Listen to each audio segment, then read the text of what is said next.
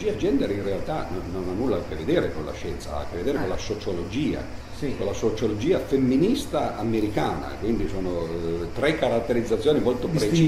Già la sociologia con la scienza ma, insomma, ha poco a che fare. Eh, il femminismo americano poi è, è una cosa molto diversa dal femminismo europeo. Se noi pensiamo a come è nato il femminismo americano, Betty Friedan per esempio negli anni 60, eh, a confronto col femminismo europeo che per esempio si poteva ispirare alla- al secondo sesso di Simone de Beauvoir, eh, c'è, c'è una differenza essenziale, cioè in America eh, più che esserci una, eh, un'idea di parità di generi tra, tra l'uomo e la donna agli inizi no? e quindi rivendicazioni di parità, c'era anche, e, e- lo si vede chiaramente anche, anche oggi nelle reazioni, c'è quasi un odio verso, verso il- il- la parte maschile della società, diventa una lotta invece che di classe, come, come c'era nell'Ottocento, una lotta di generi. no? Mentre invece il femminismo europeo era una cosa molto diversa, la Simone de Beauvoir per esempio sosteneva che le donne non, dovrebbero avere come obiettivo quello di eh, avere gli stessi diritti e comportarsi esattamente, essere accettate esattamente nello stesso modo nella società degli uomini, bensì di proporre un modo alternativo di vita, cioè il modo femminile rispetto a quello maschile, il modo maschile che sarebbe quello eh, della corsa alla carriera, del mostrare i muscoli, del, del combattimento contro l'altro, eccetera, e un modo femminile che deriva da delle differenze no, ovviamente eh, biologiche che ci sono. La scienza su questo non ha nessun dubbio, cioè, tra l'altro cioè, a tutt'oggi non, non c'è nessun altro modo per esempio di produrre dei figli, no, di procreare, se non mettendo insieme eh, i gameti dell'uomo e della donna. Poi uno può arrampicarsi sui vetri, può fare i parenti 1, parente 2, genitore 1, eh, quello, quello Sì, può dirlo, sono cose stiamo- linguistiche, ma rimane il fatto che quando uno vuole procreare un figlio, da una parte ci deve essere il contributo maschile e dall'altra parte quello femminile. Ora se ci sono coppie per esempio di soli maschi o di, soli, o di sole femmine e, e poi devono aggirare questa cosa. Poi può- una volta si chiamavano semplicemente, semplicemente genitori putativi. Eh, nel caso di Gesù Cristo, per esempio, no? c'era un padre vero che era eh, no, Dio Padre e poi c'era San Giuseppe, no?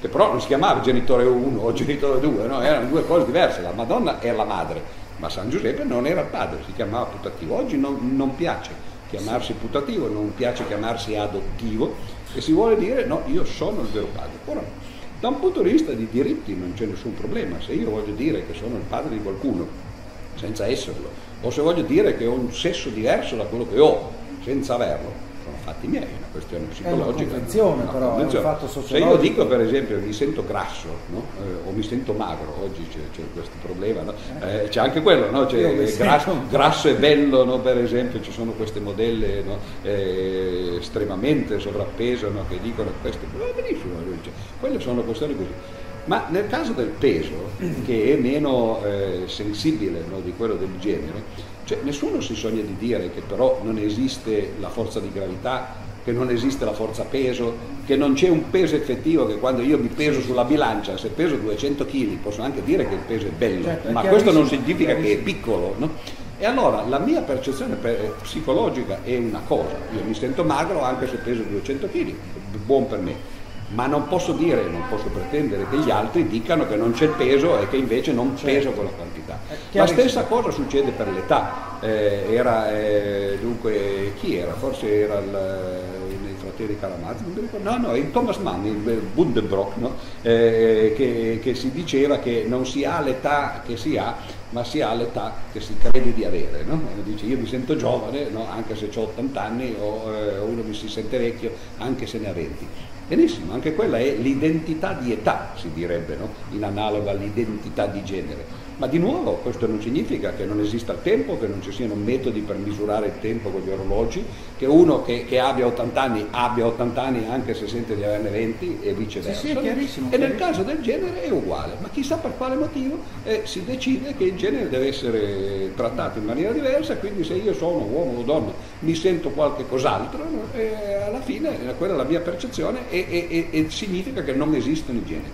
Ora, i generi dal punto di vista biologico, chiaro che esistono, tra l'altro sono i nostri cromosomi a dircelo, a differenza delle razze, che uno potrebbe dire, ah, sai, le razze sono una cosa più sfumata, no? eh, è, è, difficile identificarle geneticamente, su questo alcuni biologi eh, si, si, si, basano per dire che non si può parlare per esempio di razze umane perché non si sono identificati i geni che, che, che distinguono la razza nera per dire da, da quella cinese, no? così via. Ma nel caso del sesso la cosa è semplicissima cioè si guarda i cromosomi e se ci sono dei cromosomi Y quello è un uomo e se non ci sono dei cromosomi Y quella è una certo. donna. Cioè la cosa finisce lì. E tra l'altro anche quando si dice cambiamento di genere, ma si cambiano le, le, eh, gli attributi eh, esterni, no? uno può per esempio decidere di cambiare i propri organi genitali sull'esterno, può decidere per esempio di, eh, di, di fare terapie ormonali cambiare i livelli di testosterone e così via, sono cose artificiali, ma quelli sono semplicemente sintomi di quello che uno poi veramente è.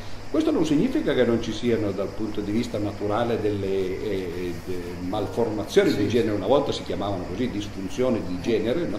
adesso non si possono più dire no, la parola, in cui per esempio ci sono vari cromosomi, ci può essere per esempio cromosoma XYY, sì, oppure XXY, sono malattie, eh, no, non esistono eh, solo cromosomi Y, questo è interessante, ci possono essere persone che hanno solo cromosomi X, le donne sono così, ne hanno due, però possono averne tre per esempio di X o quattro o cinque, no?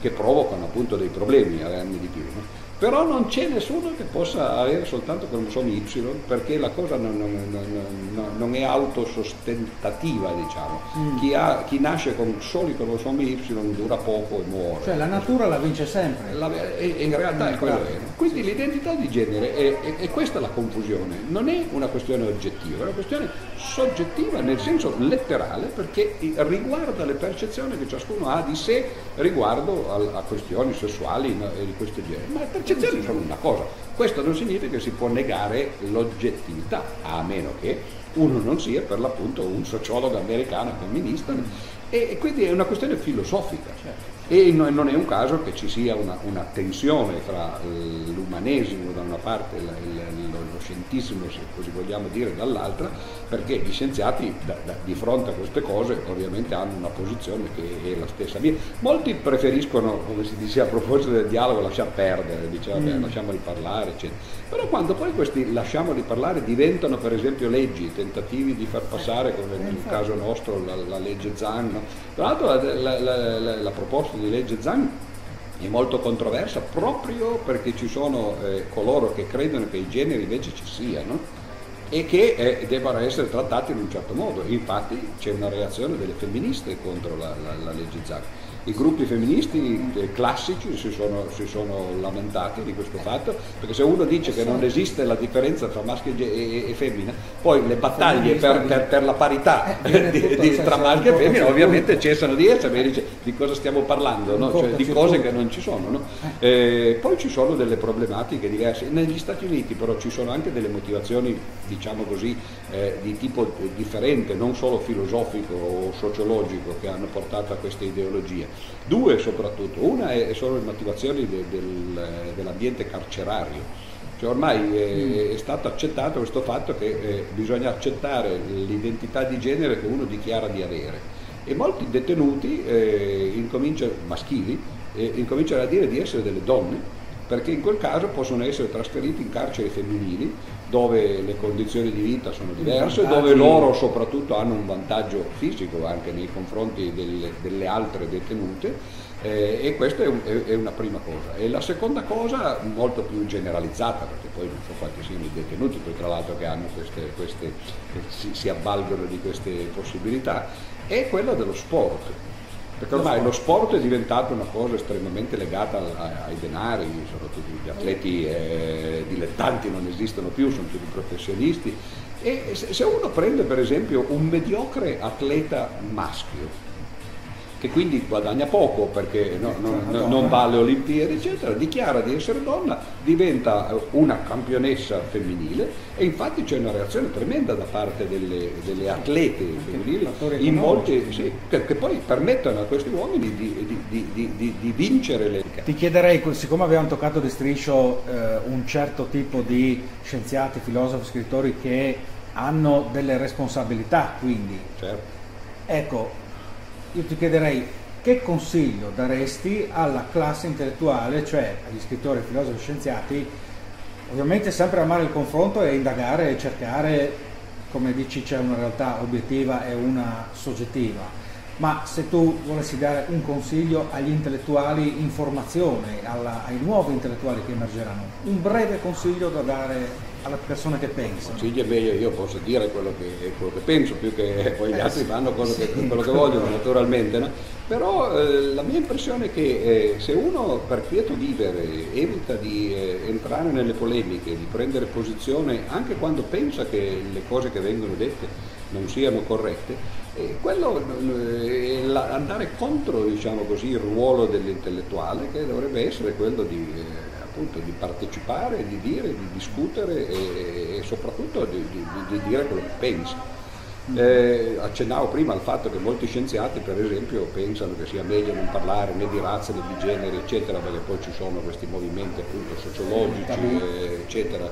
Eh, e quindi eh, si, si, crea questo politicamente corretto che però va contro spesso con lo scientificamente corretto e certo. allora se uno è uno scienziato, in quel caso per esempio forse sarebbe meglio che difendesse lo scientificamente corretto invece del politicamente corretto. Se è un politico no. Ma io mi Ma... accorgo facendo proprio convegni, eh, certo, qualcuno certo. mi dice se c'è quello io non vengo, se c'è quell'altro io non vengo. Certo, certo. Ah, poi c'è anche quello, il eh, confronto personale diventa una cosa. Ma poi il confronto si può fare in maniera anche estremamente come dire, corretta ma se io se non ho due punti di vista diversi, eh certo, non, certo. neanche mi è bello. Poi bisogna anche pensare che uno difficilmente ha sempre ragione, quindi stando a sentire gli altri probabilmente si, si cambiano anche le proprie opinioni, le si adattano.